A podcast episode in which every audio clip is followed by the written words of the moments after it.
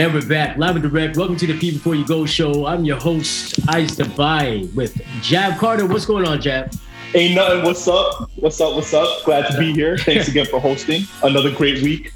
You know what yes. I mean? What's what's a highlight this week? We have uh, two important uh, dates. Happy Valentine's Day to all those la- ladies and mans out there, and uh, and to the kiddies. And uh, happy Family Day. So that's great. I mean, what, what a combination. You got Valentine's Day, Family Day. It's so much love packed into a long weekend. We're so yeah. excited. We're so excited. Of course, of and you course. know what? And what a better way to celebrate this weekend with having some extended family. Having one of the most um, coolest couples, the coolest uncles that I've ever met. And it's so great to have them on the show today. We got Lady Sawh, we got my man Amit, I know Abbott. If you have a nickname, we'll just call you the best cricketer that's not going not, not pro right now. And we have we have Rick James in the house. What's going on? Hey, what's going on? Not much. It's good to be here. Yeah, thanks, for, thanks for coming. What's up? What's yeah. No, it's a pleasure being with you guys on on this podcast. That's great. Yeah, yeah, guys. Thank you for putting us together. It's I'm looking forward to this. Well, we had a conversation about like what kind of shows that we want to do and how we want to keep it in like the P before you go umbrella, which is like you know to stay light, a lot of laughter, and uh, you know a lot of education as well. So when we kind of bounce those ideas and we wanted to extend the guest list to our family, all three of you were definitely top contenders to be on the show. So we said, hey, why not get all three of them together on a show? yeah, and you know what? This came, this, came, this came together really quickly, and I appreciate you guys uh, spending the time, especially on a Saturday long weekend. Yeah. So I have this thing where, you know, if I'm on a plane, I'm on a bus, I'm trying to meet people, I always get the question, where are you from? Where are you from? Because I, I don't know, maybe I have this this look, people want to know where I'm from. And I'm like, oh, what do you tell them? I'm, I'm, I'm Indian. They're like, you're not Indian. Like, you're West Indian, right? I'm like, no. I mean, my parents are from South America. Yeah, but they're Guyanese, right? So we get into this whole cluster F of where I'm from to the point where I say, I'm from Earth. God damn it. where are you from? You know what I'm saying? So, but it, it really it really gets into the thinking. And, and uh, Lady Sawh and I were having a conversation the other day, and we are trying to figure out, you know, because um, our, our, our parents are Guyanese. You know, Guyana is a, is a about the size of Ontario um, in uh, bordering Brazil and uh, Venezuela, I think, and Suriname, Suriname. Is, South yeah. America. It's coastal. Um, our parents are, are, are, from there, and they came over here, and they had us. And um, I was born and raised here in Canada, and I had a pretty interesting upbringing. You know, I had I always had food on the table and such, but I think I had a kind of a boring upbringing because I would love to be raised back home, where you know you're, you're, you're eating you're eating pepper pot with lava in it. You know, like come on, the sweetest pepper pot. But um, growing up here was kind of tough too because uh, we really didn't have much of a, an identity in Canada, right? I mean, being Canadian is what? It's like that question I keep on asking. I answer, I'm Canadian. Yeah, but where are you really from? Yeah, you know, like I was born in Canada. So, mm-hmm. Lady Sawh, what's your what's your side of the story? Uh, about where am I from? No, about so, about yeah, the, the whole yeah. Go ahead. So what I say, like, and I I am surprised that you tell people that you're Indian because um, I don't associate. Like, I know our ancestors came from there, but I don't associate myself with India or Indian. Um, like, I never ever say I'm from India. Um, I always say, you know, I'm born in Canada, but I'm I'm raised Guyanese. Oh. Uh, yeah. So I and the reason I don't associate anything with India is because the culture is so different. Like there's there's aspects of it that are similar, but when our ancestors came from India to Guyana, you know, the culture changed and adapted to that country, and we were under British colonization. Um, so I don't think we have anything like we should not say that we're Indian. Um, at all. I don't think I don't think so. But uh, in terms of um, growing up Guyanese, yeah, I think our our parents and us had struggles, um, some similar. But the question is, and back to what we were talking about for this uh, podcast was, who had it harder? Was right. it our parents who came, left their country, came here, started you know new with not no like coming to a country that they didn't know anything about um, or us now today with you know where the real estate market is, where career expectations, competition in general.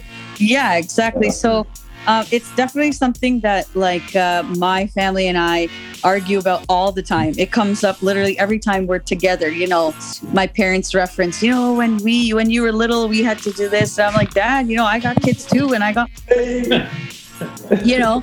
Um, I think it's a fair comparison, um, but I'm glad Uncle Ricky's here because he, you know, he can represent our parents and their generation. So, um, yeah, that's where that's where I'm at. And you know, Amit actually, you know, was born there, grew up there, and then moved here when he was what? Nine years So- old. Yeah, I think he was nine when he moved here. So he would have a good uh, perspective as well. Oh, because- yeah. You know, a few years later than our parents. So, um, yeah, I'm glad Amit could be part of the conversation as well. Yes. Speaking of which, Abbott. So like you're born zero to nine in Guyana, and then Yeah. how was like growing up like a kid in Guyana? I'm I'm very curious. You know, Um, in, in like the late '80s, '90s.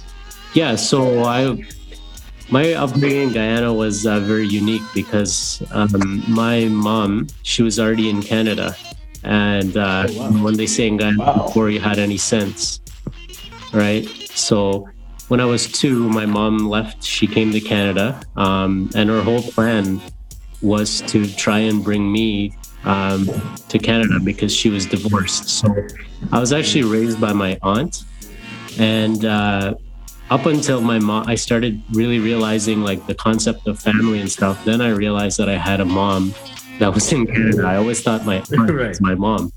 Right, right, right. So Guyana is like the when you're growing up, um, it's very like family oriented, um, and it's a simple life. You know, uh, I remember going to school.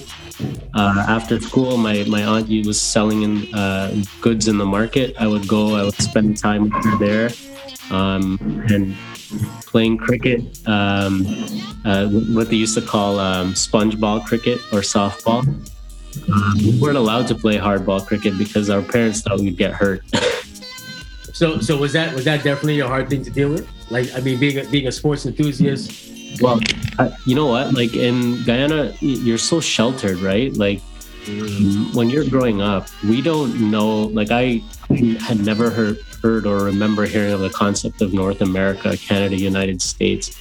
Um, Wow. so like you you're in this little bubble in this little village and you don't really realize what the whole rest of the world is all about and i think one of the most important things that happened in my life was coming to canada because i can't imagine what i would have been doing if i was still in guyana. Like it's so hard to say but just seeing how family that i know um, i know people's like my friend's dad like worked in a cane field and committed suicide.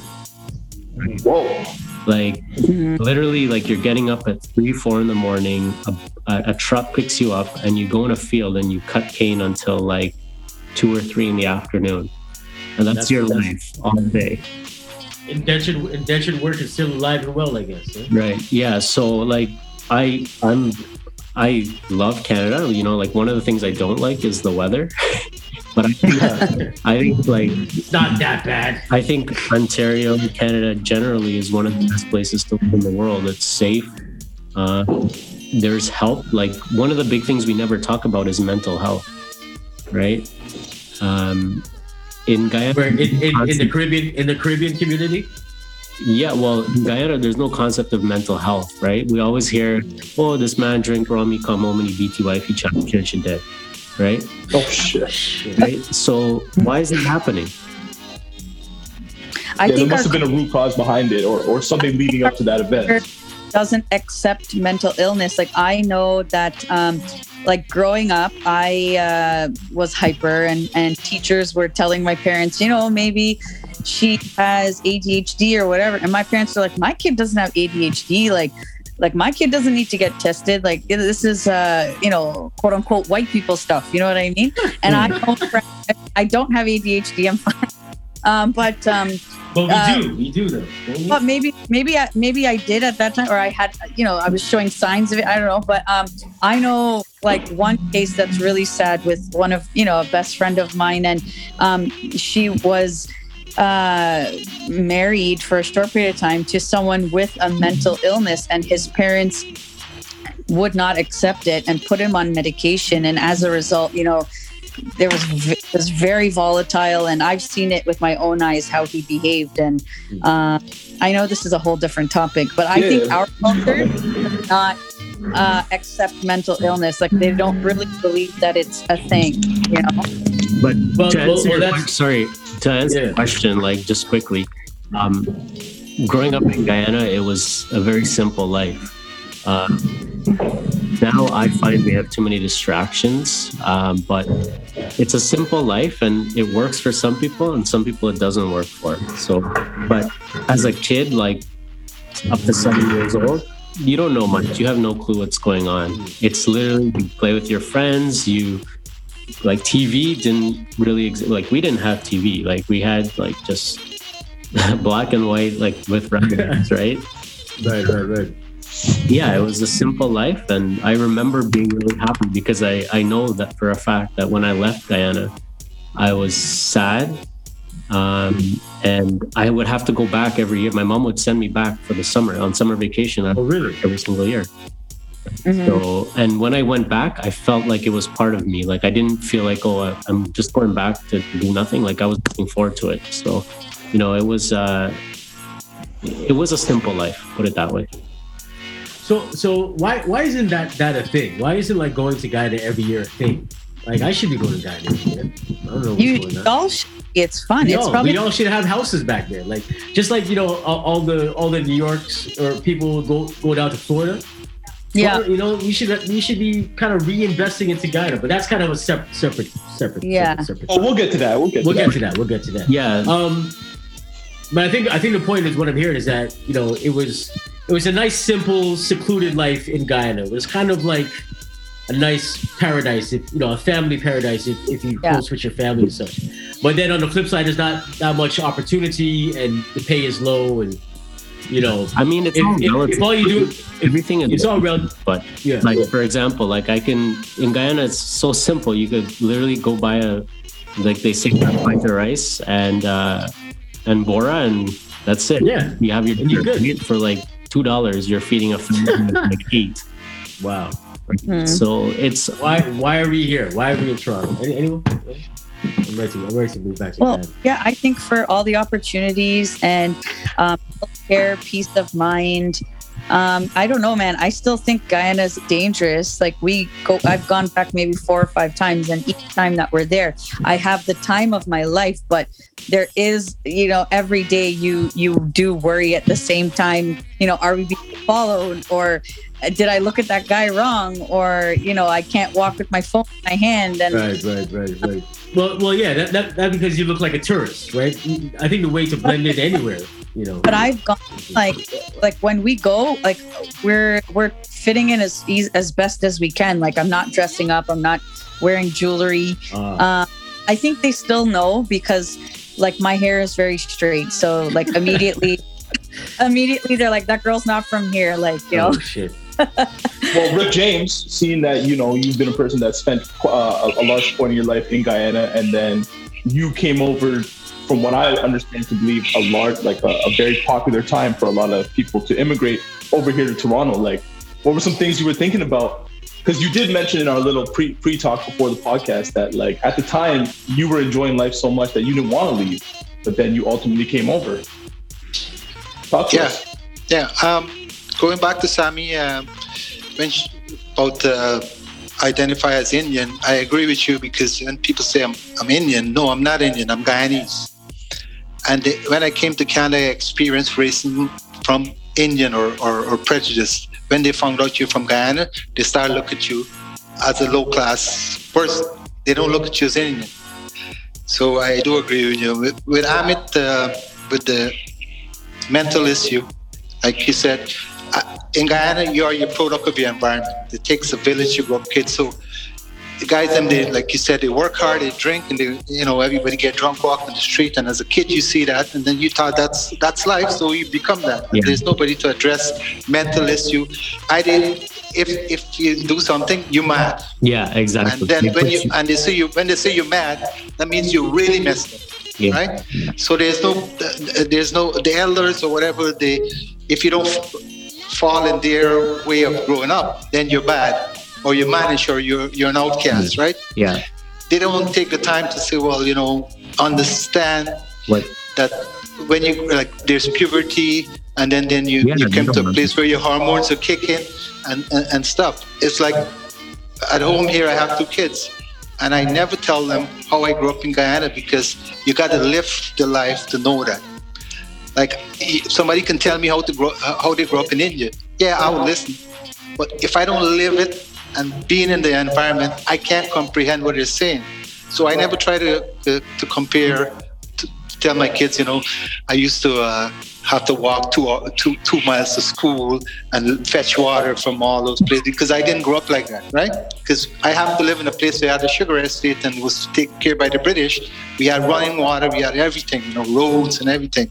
So it, it, it for me to uh, to say I had a hard time, thing, but coming to the point of uh, coming to Canada, and like I was saying, I had a, a great time in Guyana and coming to Canada and because I had a foundation here, it was easy for me to integrate and and, uh, and, and start a life. Because when I came, I was only allowed. What do you mean a $15. foundation? What do you mean a Well, foundation? because all my brothers were here and stuff like that. So, Oh, so they were already here trying to make a life. They had it hard. You know, they didn't. They come blindly. You know, they don't know anybody. They have to start from scratch, and then uh, and then immigration. They have to, you know, be careful. Like, oh, we can't go here oh, with the pandemic. They used to have to watch where they go, and you know, know somebody to get a job because they didn't have papers, and then they had to like hiding all the time.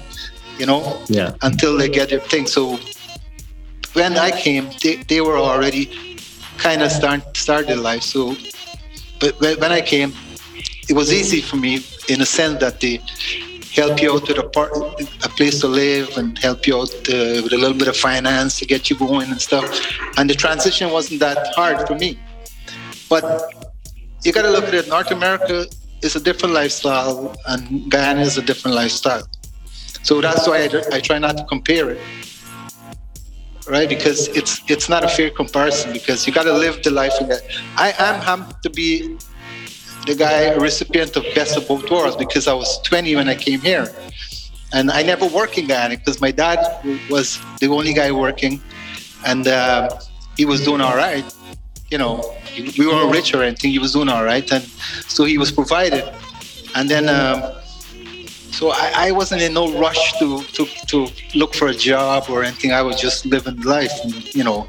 What and did, it's so uh, what was like the conversation that you were having with yourself that made you say, you know what, but it's it's it's amazing here. I know my family's all uh, like in Canada, in Toronto. How am I gonna like? What made you decide to say I'm gonna do it? I'm gonna do it as well. Well, I wasn't having any conversation myself because uh, I was, like I said, I was living the life. Uh, I was like 16 years old, growing my hair long. I thought I knew everything. I was going to change the world all by myself because you know, because that, that was it. That was the environment with my buddies, and I thought I know everything. And, and then it so happened you start to experiment with alcohol, and then. Uh, you come to the point where uh, the, the Rasta movement was happening, so everybody wants to be Rastafari, right? Jah Rastafari, you know, hey brethren and everything. So you know, and then weed come into the picture. So you start, you're always stoned. You don't even think about where the next meal come from because it's there, right? You don't even think about working because that gives you a little bit of fret, you know, on the side, right? And then my brother there used to send me a little bit of change. So why would I need to to come to Canada? I'm living the life, right? Yeah. right, right. But then. Uh, Well, Rick, well, Rick, it seems that you were living the life in both areas. Like you were living the life back home. You seem like you seem like you have a pretty damn good life, man. no,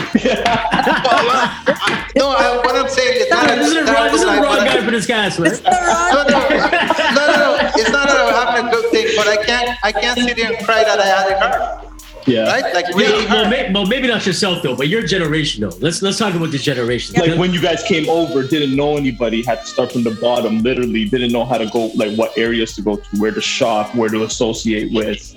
Um, like what jobs to go into. Maybe like like- you should consider going to that. Oh, sorry, Sam. Go ahead. Well, what are some of the struggles, Uncle Rick, like um, uh, that your brothers and sisters had when Well, they came? Yeah. They, they- my brothers they had a struggle. They they when my brother came, he um, my dad had to bribe somebody in Guyana to to receive him here, right? Because he didn't get no papers. So the guy came, he received him, he lived with him, so he had to do everything. You know, he uh, basically because the guy was permanent or whatever. He had uh, my brother said he, he got his friends over. He had to cook for this guy, do everything because he's scared this guy could report him, right? Then they're drinking and nine o'clock, eight o'clock, or whatever in the night, and it's, uh, it's freezing, and he's new, and they want beer. He got to walk to the beer store, you know, buy the beer, bring it all the way back, and he had to, to obey this guy, like you know, just to for him not to get uh, reported to set, get sent back. So That's living in they- fear right there. That's tough. yeah, they had it hard because he was determined to come come abroad and to go back at the time when if you get deported from Canada in that time in the 70s and stuff, it's a stigma. It's like a shame. You're Right? failure. It's a big shame. Like it's a big, you're failure. You're a big shame. Yeah, people yeah, make yeah. fun of you. And in Guyana, people make fun of you for anything. if you get married and you don't have a kid within a year, guy will pass by your house and they will go bang, bang, bang. That means you're shooting blanks. Mm-hmm. You know, the culture is totally different, right? You see, that's what I'm saying. You can't come over here. That's a couple reckless, get married. A couple get married and they will say, you know what? We will put off kids for two, three years. And nobody will say anything because you, you start to plan your life. But in Guyana, because uh, uh, of it is, once you're married, you have to have a kid Yeah. in, in uh, my experience, right? And if you don't, something's wrong with it. You're no good. You know, send her, send her back, mm-hmm. or, or, or or your friends say, man, you're shooting blanks, and and and the teasing, the teasing you get in guy in, in the village is hmm. guys who chop each other because they tease each other, right? And these guys, we- say I love fatigue that shit. they will fatigue you to the point that it will drive you nuts, right? They would think, right? So it's not in growing up in Guyana in that aspect. It's very tough in, in, in the village, and nobody have nobody knows you by Rick or nobody knows you by this name. Everybody have a false name. Right, You, right, right. you go to a village and you and you ask for Rick. I never heard of this guy. say say say I have a I have a, a, a- nickname like Dog Man or something, right? Oh, uh, where's Dogman? Everybody know who's Dog Man, but nobody knows because everybody have a nickname, right? That was that, that was the stuff. But I think Dogman, like like going back to what you just said, Dog Man, I think um, the the issue what you brought up, I think that's a generational issue as well because there's always, uh, and I'm not married myself, but I've always spoken to like newlyweds or people who've been married for quite some time or considering getting married. Uh, I, I think there's always a generational pressure that you feel you must have kids right away. I, I don't know, like. Like you I guys, think, I, speak to, you guys I- speak to I that think what it is, more is, I think what it is, maybe maybe in, in lower income countries, you you need someone to help help out with some income quickly, man. If you get Well, no, if you get married at 20 and you have a kid right away, by the time you're 36, you might have some extra income coming in. No, but but what I found out in Guyana is that Indian people have this thing that their kids are their richness. They have six kids. The guy would say, "I have six million bucks," right? So now, if I was married over here, like I'm married here, and I, and I um I don't have kids, I know pretty sure my parents would mention something or whatever, right? But people who know who who are here, they, they, they won't look at it as something wrong with you or anything. They look at it as if, you know maybe you're putting off kids for a while, or until you you know get settled or whatever. But I'm pretty sure my mom would say, hey, you know, it's time to have a kid. You know, it's time to to thing, right? That kind It's of the, goes pre- back it's to the pressure they saying. had right? from they, the pressure they had from the thing, and coming to that, my mom married when she was 15, and oh I my asked God. her, I asked her why.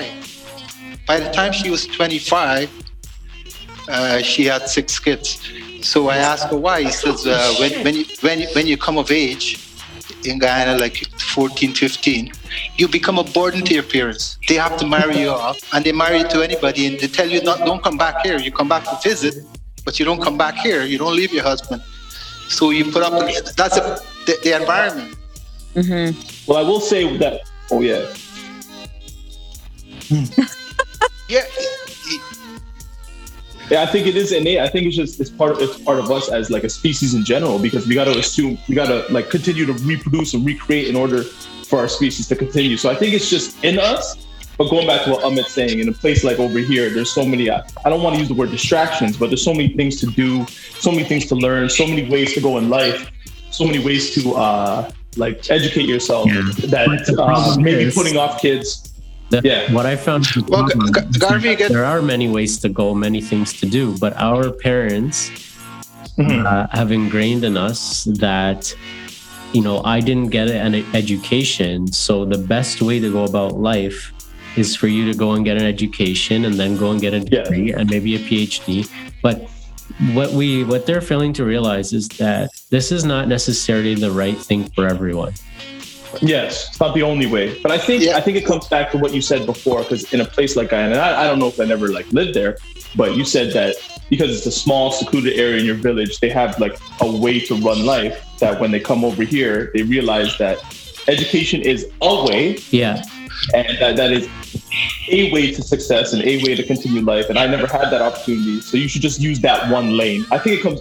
But as us as who grow up here, we spend so much time here that, uh, and we learn about all these different things. We realize education isn't the only way. right. No, but It's hard to tell. It's hard to tell us. yeah. the, what Amit is saying is uh, it's something come from our an- intention from our ancestors that Indian people have this thing that they didn't get. It, no, no, I'm saying because I'm telling where it came from. Ancestral, up, Right? yeah. So they said their thing is the kids, but they want to educate their kids, right? The, the kids, that's their thing. Education, education, right? So, and like, and the thing is, like, if you live in a, a village or like a small village, right, and everybody is not going to be a lawyer or a doctor or whatever. Everybody's born with their own. Some guys can can be a mechanic and stuff. But in that village, you have to follow that okay the neighbor kids are doing well in school that means your kids got to do well in school and it's like a it's like a put down when your kids are not doing well or whatever.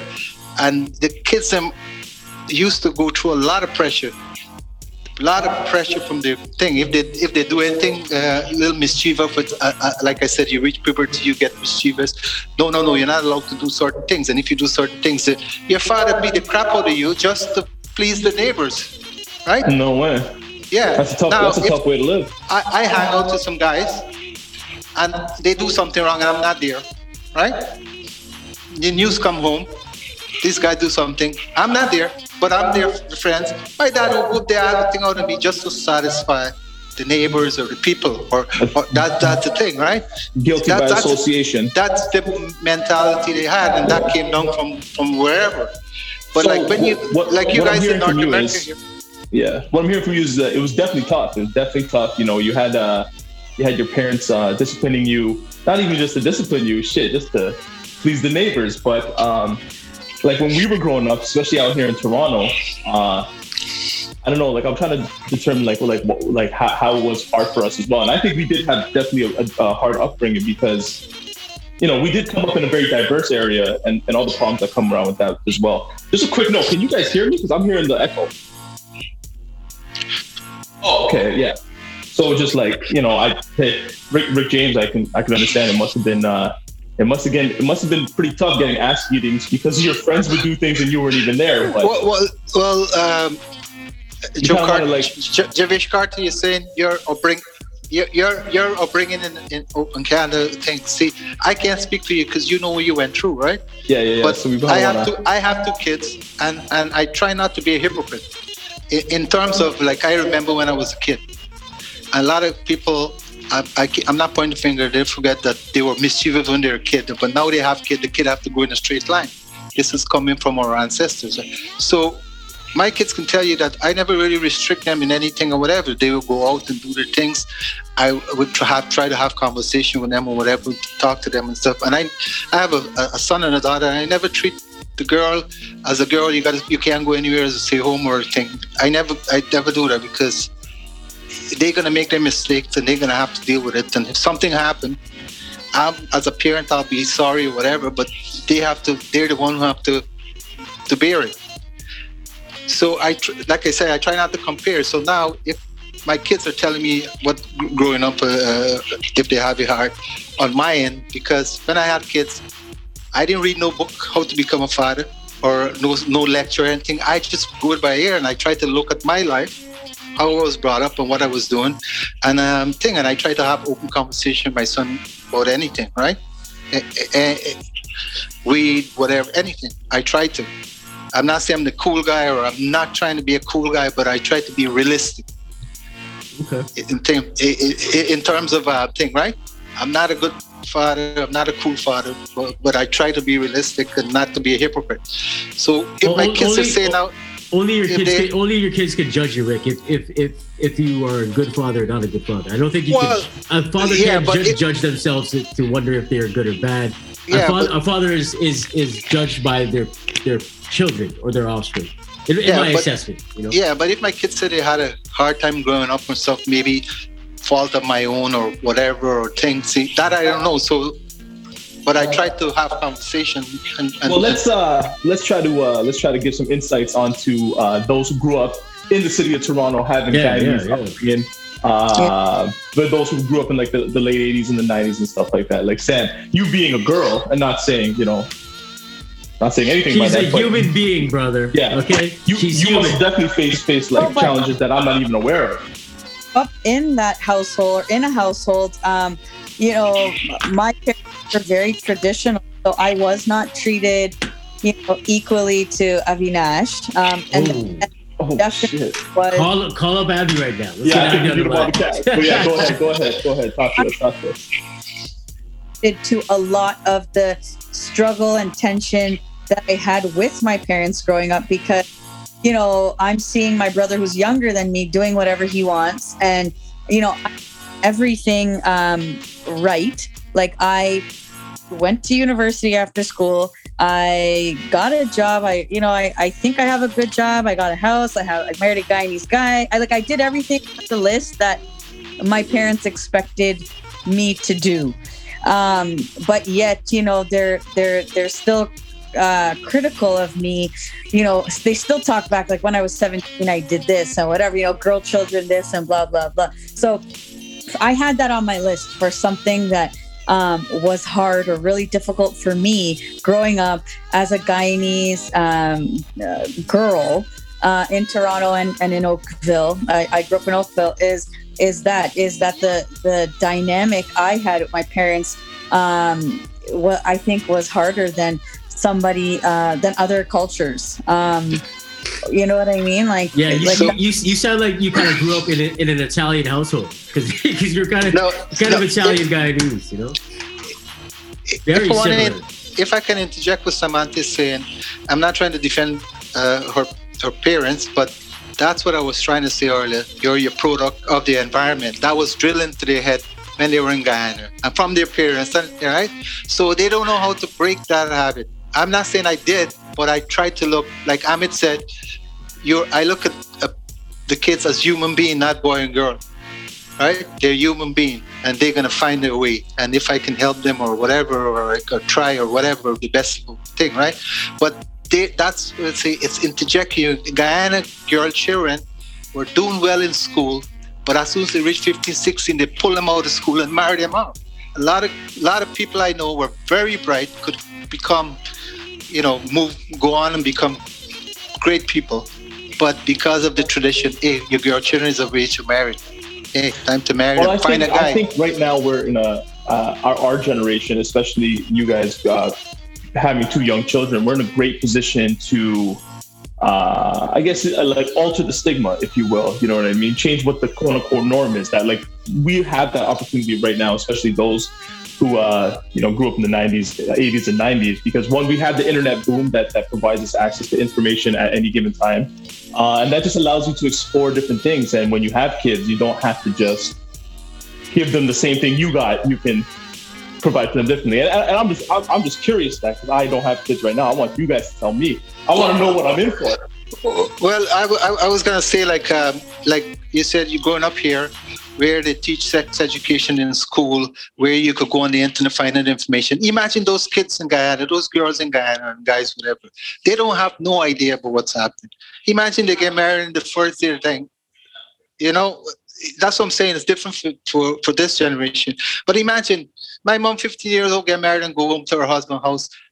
She don't have no idea what what was going. On. You know, the trauma or the, the thing they go through because but they have to put up with it because they can't shame their family they can't shame their family and yeah so that's what i'm saying it's different time different things so like with, you you guys know you got access to information. If you can't talk openly with your peers, you could go on the internet and find out stuff, right? Uh, well, I try to have open conversation with my kids and stuff like that when it comes to certain things. I, I try to have yeah thing when i when i try to have conversation with my son about certain things he tell me he asks me what i want to know because they have they, they already had information of the Well- stuff i want to talk about right so he Well, already one thing that definitely I think um, you know my parents did the best they could and and they are great parents. Uh, but it is one thing that I think with Gia and Jeff, my Jav, our Jeff is um, that that is one thing that I will change with raising them is to communicate better, um, and also not treat Gia different because she's a girl. I, you know, I, I know that there were so many things that I wanted to do, even career wise and um, I, you know, I, I was kind of like kind of, uh, I guess, steered in a different direction because um, I was a girl. I also, you know, declined two promotions earlier in my career because they required me traveling across the country, and my my parents said, you know, how would that look, girl child, you know, traveling and living on her own and this and that. And, I, I didn't you know pursue those opportunities because of that so where my brother you know had the opportunity to do things like that um, so that's something that with my kids that i will you know if they want to go to school um, as much as i would love gia and jav to go to school close to home if there's an opportunity for them to go abroad um, i would encourage them to um, to live on their own and experience that and and um, yeah, and not treat Gia different because she's a girl. What- Um, what, what about you? what, what about you, Albert? Are, you- are you gonna let know- uh, Are you gonna let Gia travel the world by herself? So All over the uh, place? So, uh, so we started out the podcast trying to answer the question: Who had it? That's two before you go, baby. That's two before we go, man. We everywhere with it. yeah, yeah, yeah. Scatterbrains. So my okay, so for like from what I've seen and just the information that I've been able to gather, observing how other people live and stuff, I think, you know, when a, a woman, like from a woman's perspective, I, I know I shouldn't probably be speaking from a woman because I'm not a woman's woman, but what I'm seeing is that when women were in Guyana, it was they, they were in a box, right? And they were very restricted in the things that they were allowed to do. And there was a certain uh, path that they had to take in their life. And that was you get married when you come of age and you have your children and you cook for your husband and you stay home. So that's the mold, right? That's what you know. That's all you know. There's no information, Wait, wait, but that's a very important role right? in society. Yes. It's, it's it's the ultimate job of society, if you ask me. So that's what they know how to do. Now, fast forward 20, 30 years, 50 years, whatever you want to call it, we're in Canada and we have information. We have women have a voice. Women can, uh, there's many things they can do. But now, in our culture, we're trying to say, oh, this is the mold that we knew how women should be behaving or how they should act to, and, and what they should fit into, right? And I think it's harder now for women uh, in uh, than it was in Guyana because there is no mold and there's expectations now, right? The expectation is that now you have to raise a family. Now you have to have a job. I, I've heard people say, oh, that girl, so and so daughter, they don't work. They just stay at home. Is, You know, I'm glad you bring that up because I was having a conversation with somebody not too long ago, and he was telling me about he, he's single at the moment, and he was telling me about uh, the things that attract him that are attracted to him from a female, and um, he, he said that when he wants to get to know somebody, he wanted to ask them about like would they consider being uh, like a stay-at-home mom, and he, he told me about a dilemma that uh, he thinks uh, women have, and, and Sam, that you're here and you can confirm it, is that some women are want to be stay-at-home moms, but they don't want other women to look down upon them for being a stay-at-home mom. And I, I don't know if that dilemma is true because, like I mean, that- we're is- not women. Is that real, Samantha? Is that real? Yeah, it, it is real because, but I find that um, the the women who judge aren't at that stage, and, and I I was guilty of it too. Like my boss's wives, um, you know, this is before I had. I was thinking, man, it must be nice. Like they go to the gym, they go have Starbucks, they Like, how hard can it be, you know? And then after now having two kids, like, going to work is a vacation compared to uh, raising two 24 hours a day. Like, going to work is one tenth of um, the amount of uh, like stress. You know what I mean? So, um, but it's true. Like the girls in my group and some friends and coworkers and whatever, I think people still judge and assume that you know a woman that stays at home or chooses to stay at home may not. Yeah, is is taking it easy or you know chose that for herself. Mm-hmm. Um, but But, but, if, it but but if a woman if a woman has six kids, I mean, should Mean, well no but the way that it should be looked at and and some of our parents like i know my mom too is that it was actually it's actually a sacrifice because those years are like the prime years of your life where you need to get educated. You need or you need you know get a degree now to get a like entry level job and um, and to work your way up you know career wise and then if you're spending 10 years staying home and looking after those kids you've made such a huge sacrifice where now you have to re-enter the job force um, without that job experience and um, where everyone else has already taken off you know what i mean so how how did how did Claire Huxtable do it, man? I've been watching a lot of Cosby Show, okay, and you had let, let's let's talk about you know life in North America. It's that nuclear family, you know. You want to have uh, get married, two and a half kids, pool, white white picket fence, and you know watching the Cosby Show. And you hear you had a you had a uh, the husband who was a doctor, the the wife who was a, who was a lawyer, and five and five kids. And I'm like, and they and they still lived by their means. And I'm like, shit. To have five kids, you need to have you need to be a doctor and a lawyer to have five kids. Imagine you got to put five kids. show. I, I get it, I get it. But imagine you had to put five kids to, you know through school in Canada. You know how expensive it is to go to school, bro. Yeah. Shit. Everything in Canada is expensive. That's, Everything. that's is the dream, right? That's a dream. Wife, lawyer, husband, doctor, like I don't know. I don't even know what when they say when they say American dream or whatever. I don't. I don't really believe in that. I think everybody needs to hustle on their own and do their own thing. But I think um, women definitely have it harder today than a long time ago because there's more choices. There's many ways to go wrong. When you have a lot of options, you can go wrong in a lot of ways. Right. Well, I think why it's also hard for women, again, Sam, you can confirm based on the question I asked earlier, like even when you choose a certain path, you don't want to be looked down on from, from like other women or or that whole dilemma too. And you also said um talking about like you know what's harder, who has it harder. Those are two different groups right there. But you also said there's something very interesting. Now you got to Well- get a degree just to get an entry level. Yeah.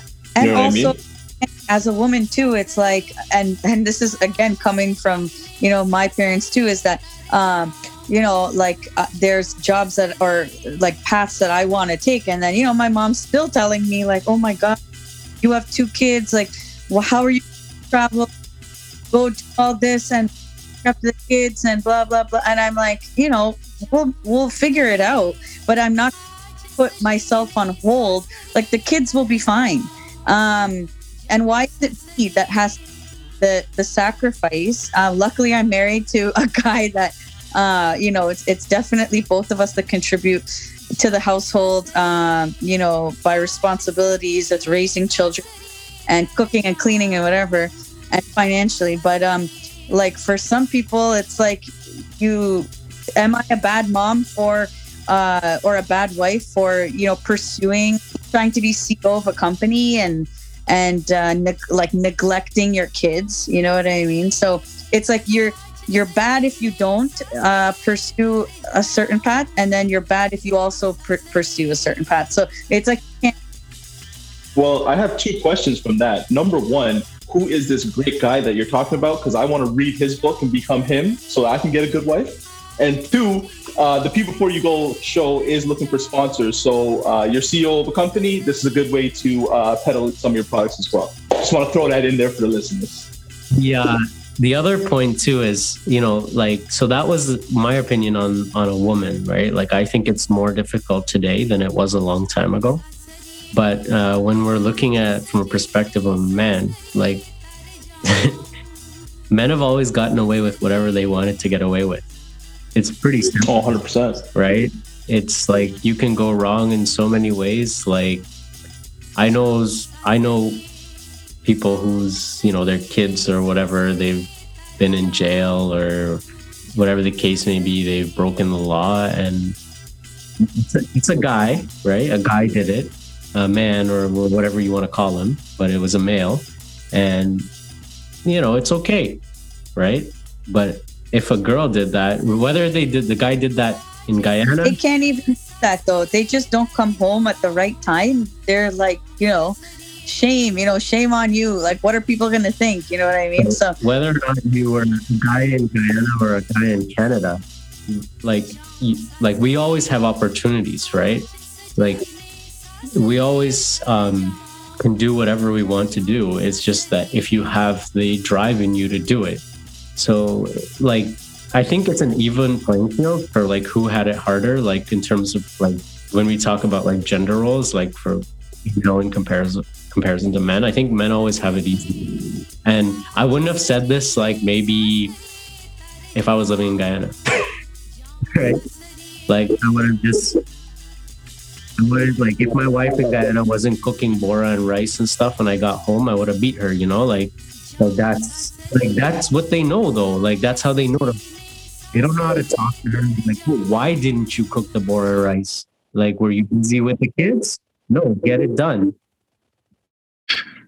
Well, no, in, in, I'm in Guyana, like I, am going back to your product care environment. You, you you go and you tell your friend, man, I come home, your wife didn't cook. And he said, what? Your wife didn't cook. You got to go home and give her, you know, um, that's beaten, right? But but in, in our in our in our religion that I in our religion that I follow, they say women is the, the, the light of the house, right? They put women, but women has been been in the back burner for many years. But uh, even in Guyana, things have changed, and I think things are, are changing slowly for women. Women are taking control of their life, which is which is good. Like uh, you're talking about staying home mom. Maybe some guys say, you know what, I'd like my wife to stay home and take care of the kids. Stay home and take care of the kids is not easy. Like Sammy saying, she rather go to. It's not yeah, easy when you see. It, when, should be a salary job. They should get a no, salary from the government, at least twenty grand a year, you know. At exactly. no, a, a house, a, a housewife don't get mm. paid, right? But it's a work. It's a hard work. Yeah. So yeah. I'm saying it's, like it's uh, public service. It's like working for the public sector, you know. And now um, people people are gonna say this like now like in Guyana the mole was you get married. Like Sammy's here now. She um, juggling two, two kids and work, right? Uh, which is good. Like you know, which is good. But what I'm saying now, but th- things are changing for women right? Women are, are, are, are, are being seen now for who they are and what they are, and they, they have places and resources they can go to, whatever, right? Like I'm the same man, we get away with things for so long, and we will still try to get away with things if we can. We're gonna push the envelope all the time. That's men. That's I guess it's in our nature, right? But guess, but get, but, but I guess what happened now is that uh, we're not in Guyana and even in Guyana, the women are uh, getting rights. We in Canada, women have places to go and stuff like that, right? If and men now are realizing that hey, we can't do this anymore. We can't do that anymore. We can't do this anymore. So things have changed for women, and kudos to that, because. Uh, is it disrupting, you know, the traditional um, family? Now, you know, I don't want to go. I don't want to go down the rabbit hole. So I'll, I'll pull that, that question back. When you say that, when you say disturbing it, the traditional family? What do you mean? Uh, because now there's you know there's people who have two dads and people who have two moms uh, because of this freedom to kind of be whatever you want to be, and you know I think in that sense, like I see like this our civilization is thousands and thousands. Of, I mean, if if if you believe in in the in the Vedic Vedic uh, upbringing or, or culture, we've been around for twenty thousand years right? And there's there's been traditional roles. So all of a sudden, the roles are being transformed. Like, how do you guys feel about it? Do you think like change is good, or is too much change becoming a problem? Well, you're talking you're talking a thousand years ago. They weren't thinking about now. I mean, tradition is good, but tradition is bad. No, tradition is bad too. Procreation. Like, I'm talking about procreation, right? So it's no, no. You're you're saying, but two mom and two mom and two dads. Why would a woman stay in a relationship if she's been abused and and, and, and stuff, and if the man is taking advantage, and if he's just drinking and not giving her money and whatever, why would Well, she we're not assuming we're, we're not assuming there's abuse. We're just talking about nowadays. You have uh, Yeah, like two, well, it two gotta be some- households. It got to be some reason why you have two dad or two mom, right? So, Not thing, right? necessarily abuse. Abuse doesn't necessarily have Or- to be. Uh, or they fall out of love or whatever, and then and, and they want to go their own separate way. or they're just gay from they're kid. I mean, and, and and tradition too. Like I'm saying, tradition is good. Some tradition is good, but some tradition you got to question. I think one of the things that I wanted to ask you guys about too, because tradition, that's one thing that I'm very grateful for um, growing up in a Guyanese household is our culture and the traditions that come with that culture. So I do my best to instill that culture into my kids. We speak raw at home all the time. Like my kids can, you know, speak a little raw too. Um, you know, we cook cultural food they're limited now to where we can go socially because of COVID. But you know, I plan taking them to temple. I want Gia to, you know, learn music as well, Jav to play drum. Um, but that's I feel like the, the one that's going to be something something that's going to be a struggle with with them growing up Canadian now. They're like second generation Canadian. You know what I mean? So do they identify themselves as Canadian or Guyanese? And how do you make sure that you instill that culture, you know, with them so that they grow You up? keep the culture going too, as You well. gotta Right. you gotta make sure Oh. you gotta make sure Giant knows. And this is not to be sexist. You gotta know how to clap a roti, guy. You know what I mean? I don't want roti to turn into pita bread. It's our job to make sure roti does not turn into pita bread. Well, Samantha and Amit, speaking about traditions that you are going to instill in them, is there any traditions that you feel that you're not going to carry on to the next uh, to the next generation? I guess one of them being uh, assuming assuming female kids can only do certain things. No, now you're going to let them do whatever they yeah want. Like I, I like i would you know i i would love to see my both both my kids to be successful in their own way but i'm like one of the things that i found out um, growing up is you know i i went to school i got an engineering degree. And then there was like when i graduated there was a lot of pressure on me to just go and work. But there was no time to go and and uh like find like right like what you like to do. So there's like we have to be very careful with it because like you know like if you tell if you go and you tell your kids you know like take your time don't worry figure out what you like to do that can lead to, down a very long path that never ends And I feel like I was on that. I feel like I was on that path Right. myself. Nope. Like I, I've, uh, I'm, I'm still trying to figure out what I want to do. Yeah. stigma in our culture that needs to be broken is that uh, in order to be successful one you, you know you have to have the high, the best education and secondly you know doctor, lawyer engineer whatever it is like do you know how many careers make more money than that? But yeah, Um, but at the same time it's not only about money but what i'm what i'm saying is that you know when you're like like when you're in grade whatever grade 12 you're like 17 right or 18 you don't know what, Wait, the hell what- you want to do okay? Let's let's be honest. No one knows what they want to do I think I think on average, I think after grade eight, you kind of start thinking as to what you want to do. Yeah, like okay, I wanted to be a teacher in grade eight, right? And I never became a teacher. And may, maybe maybe that's my downfall. Maybe I should have actually chased after that because maybe there were too many options, and then I was came to indecision. But it's never it's never too late. But I think you know I think um, where where family or, or your support system or your parents want to get involved is that need to have these conversations earlier. If you, it's, it's one thing of, breaking the stigma, saying that oh, you have to be a doctor, you have to be a lawyer, is figure out what they enjoy doing and maybe cater the education towards. but that, what, that's what i'm saying like we don't give our like at least in my experience is that like there's the time like finding out what you like to do takes time it's not something that you just oh you know you wake up one day and you say you know tomorrow i'm gonna do landscaping for my job Well, it, it, it comes it comes from an influence, right? you, have, to see make something, mistakes.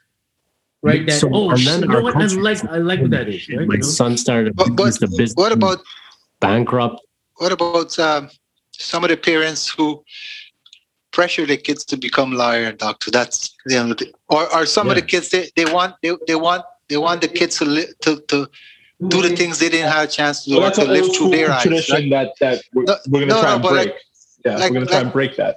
But like Sam Sa- Sam was saying, there's other jobs that uh, you make good money too, like Yeah. trades and stuff. That's what It's she said. wrong. Yeah. it's wrong and it's it's something that pisses me off like when we go out and you know like uh, like you know the parents it's like a competition it's like oh yeah then my, my, my daughter married um, a doctor okay like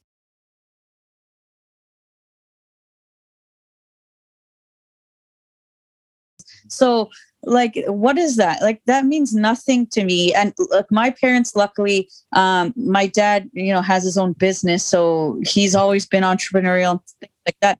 And um but but it's sad that my friends like i see a lot of my friends and our family like we have aunts and uncles. It's like i don't know what the big thing is. I know guyana it was a big thing to be a teacher a doctor a lawyer whatever but we're in canada there's so much more that exists out there. And yeah money isn't everything but like trades for example it's so bad that like and i'm pretty sure if Amit was um a mechanic and there's nothing wrong with a mechanic or a plumber or whatever but I, i'm pretty sure if i came home and told my dad i was dating a plumber i don't know what his i honestly don't know what his reaction would be but i it would not be can show you an, I can show you an invoice uh, you know for uh, a plumber that my parents used to build their house and that man is laughing. That man is driving like this porsche i've never seen before. So like it's sad that that Yeah. like it needs to change but like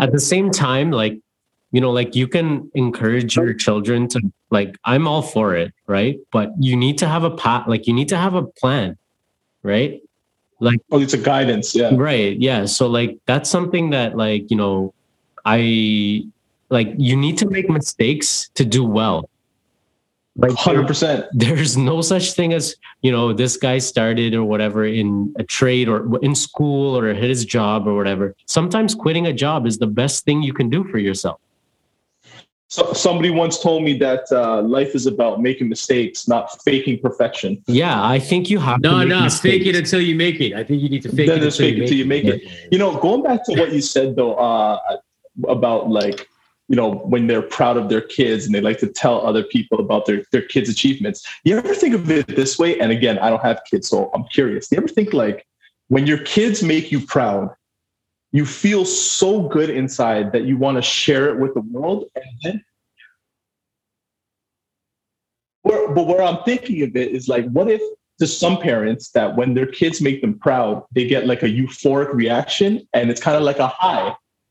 They have to like keep telling people about all and more and more the things their kids are doing. Yeah. That's part of it. But I think just parents or, you know, uh, peers like to stunt on each other. Like, you know, look at it, you know, look at this nice house that I have. Look at this. It's it's a very competitive nature. But at the same time, you don't see no Asian plumbers. You know what I'm saying? I don't see the Asian plumbers, yo.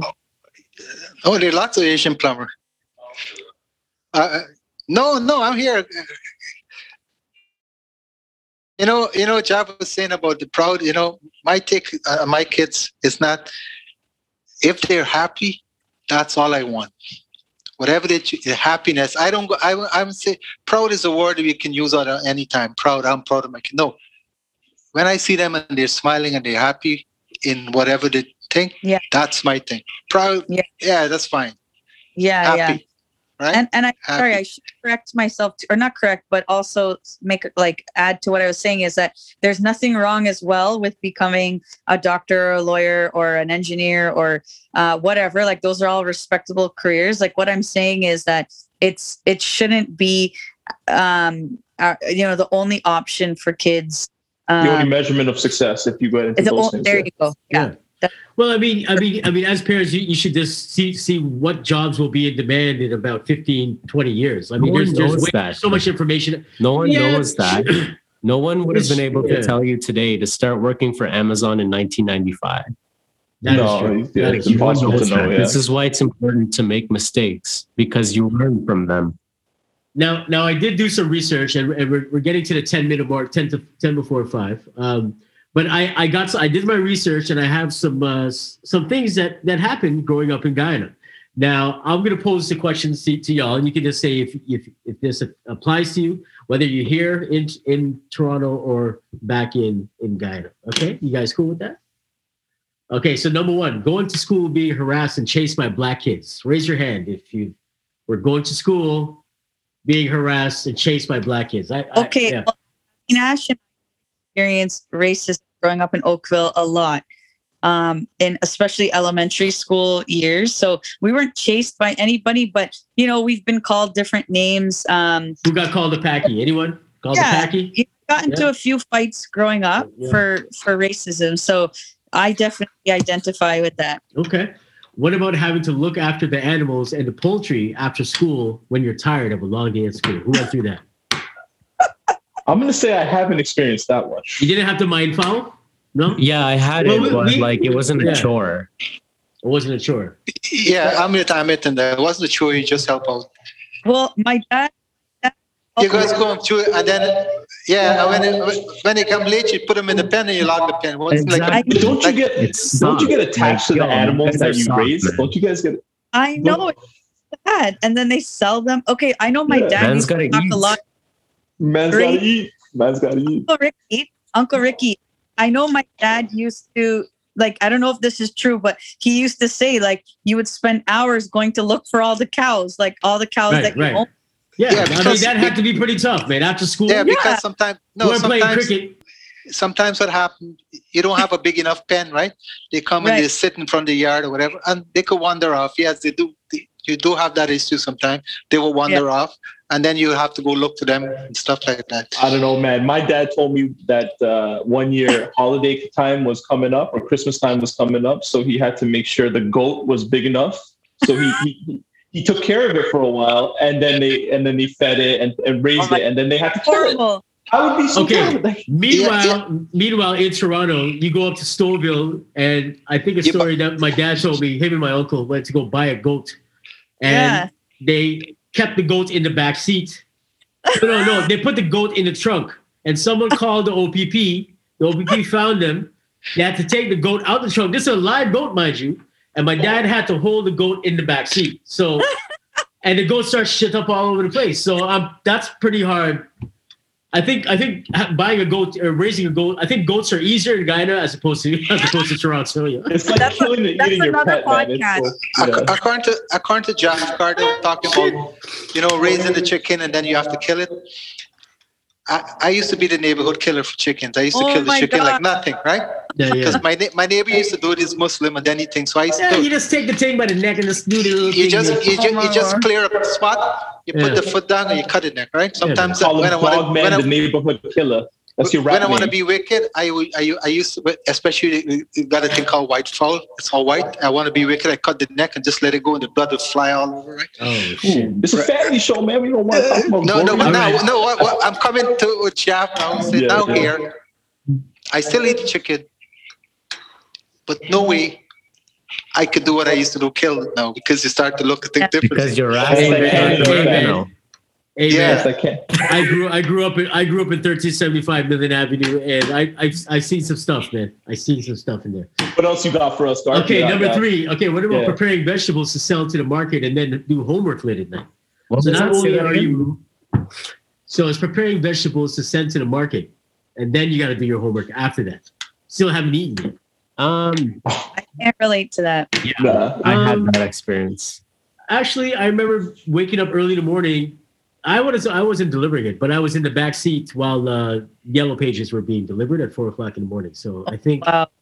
I think preparing vegetables after school as opposed to Guyana, se- Guyana seems to be winning as far as being being easier to grow up No, right now. but, but Garvey, Garvey, the thing is with your research, you got to look at it.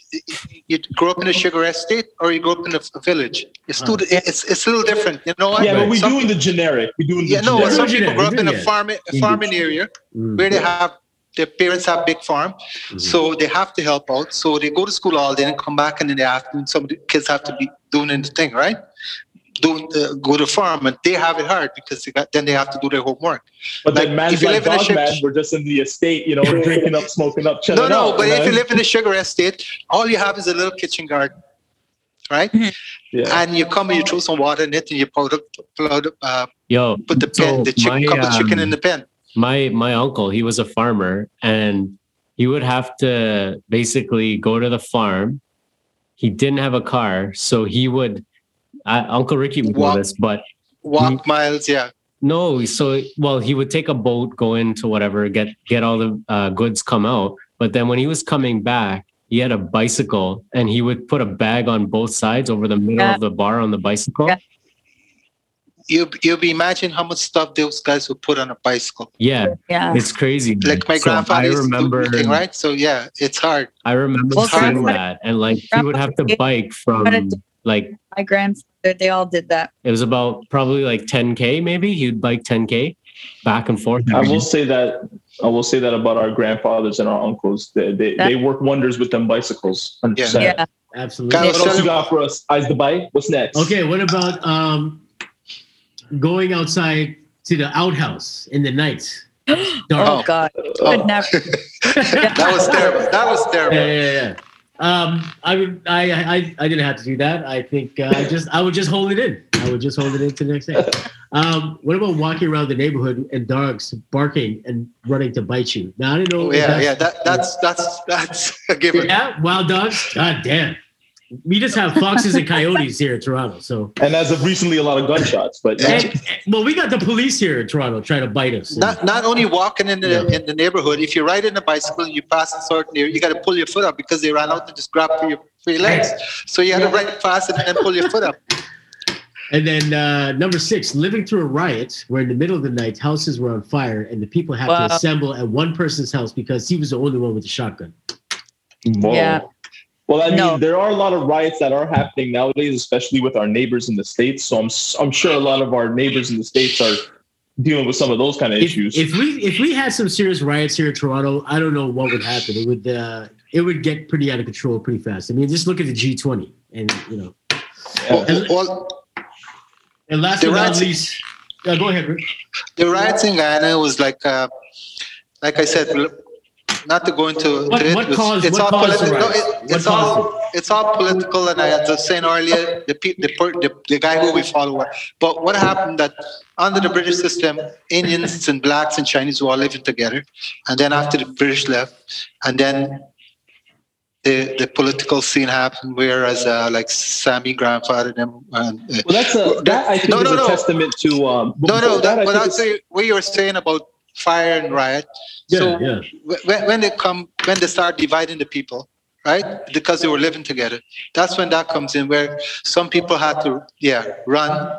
Well, we'll Just definitely leave break down that history on, on a different Yeah. podcast. But I think with that situation, it's very common across the board because, like, when you remove the common enemy of people, they typically start to hate on each other when they should continue to unify. I think that's a common situation that happens with a lot of a lot of empires. When you take away the top, the, It's- those it's- below will it's- start to conflict. Yeah, yeah, divide and conquer. That's what it is. But we'll definitely get Rick James back on when you to break down the specific political issues that were happening at those times for And, sure. and and last but not least, and I think everyone's hands are going to be up in this one. Living quite close or in the vicinity to a rum shop where fights are breaking out mostly on Friday nights and people hurt badly. So I think we've all been there. I've, Um, I've, I've made I've made money off of that because I'll, t- I'll tell you if if you allow me, give me give me. I used to Yeah, live yeah, next door ahead. to, to Uncle Kenneth, to Yeah. thing right, and. Uh, My phone died. Sorry. That's all good. Perfect. and and uh, they used to got fight every Friday night and Saturday night, right? Right. Right. So I figure out a way. I used to call my friends come over and we used to hang out on my veranda and I used to bet because I know get to know the guys who can fight. And I used to bet who's gonna win the fight. Oh. And my job, and we have, you know, in Guyana, you don't you, you don't call it fence, you call it peel and stay. Mhm. Every every day, every morning, my job is to nail back the fence. Right? because they will come and pull it out. Right, right. So one right. time this guy was gonna go, they get into a fight, he was gonna go pull it, pull it out. And I say, Hey, you can't do that. Here, here the guy, you're gonna stop me? Mhm. No, he said, You want to stop me? I said, No, take two. Fucking hell. Jeez. Well, that's how you gotta make some. That's that's how you gotta make some money back in the day. It must have been really Yeah, tough. yeah, no, no, but fight. Uh, we there, there's no jurisdiction there. Like your neighbor could open a rum shop Mhm. and nobody complain, and then the meat jukebox is going Mhm. late at night. I'm talking about our, my time, and I, I don't know about now. So like you will have four or five rum shop in the block, Uh, definitely, in- in uh, the definitely some good insight. But you know, Yeah. that's what we try to do to here today on the People Before You Go. You know, we Mhm. wanted to speak about where you're from, how you identify yourselves, what challenges uh, that we faced, and this is five point of views from Right. five people within the culture. Um, you know what I mean? We had Amit, Lady Stop, Big Up, Rick James, and always Yeah. Eyes the Prize. Yeah, It was and, great to and, get you guys and, out there. uh, and one thing that I noticed is that uh, the police were not mentioned. I think I was the only one to mention the police. So it seems to me that Guyana is the place to grow up because uh, over here there's a lot of pressures it, A lot of competition. a lot of pressures inside and outside. Like, um, and and a final point on on um, you know where you're from and, and how to answer it. The reason I say I'm Indian is because I'm a I, I represent a culture, not not a color. And I just don't want to limit myself to being Caribbean because I'm not, is not really right. Culture is not Indian. We're not. Yeah, yeah, but but the native Indians here in in North America are not Indian either. You know what I'm saying? Yeah, I guess. So, I, I think I'm a bit more Indian than them. like my ancestors come from India, right? My lineage, just just like black, you know, black people are African, right? But I don't know. That, that that's probably for another for, for another podcast. But we're definitely gonna have you guys all back on. Thank you so much for being here with us. That was amazing. Happy Valentine's Day. Happy, Happy Family, Day. Yeah. We love you all. Love you, Thanks and everything. All right, man. Cool. Yeah. Okay. Everyone say, I'm, I'm just gonna stop. It. I'm just gonna stop the recording.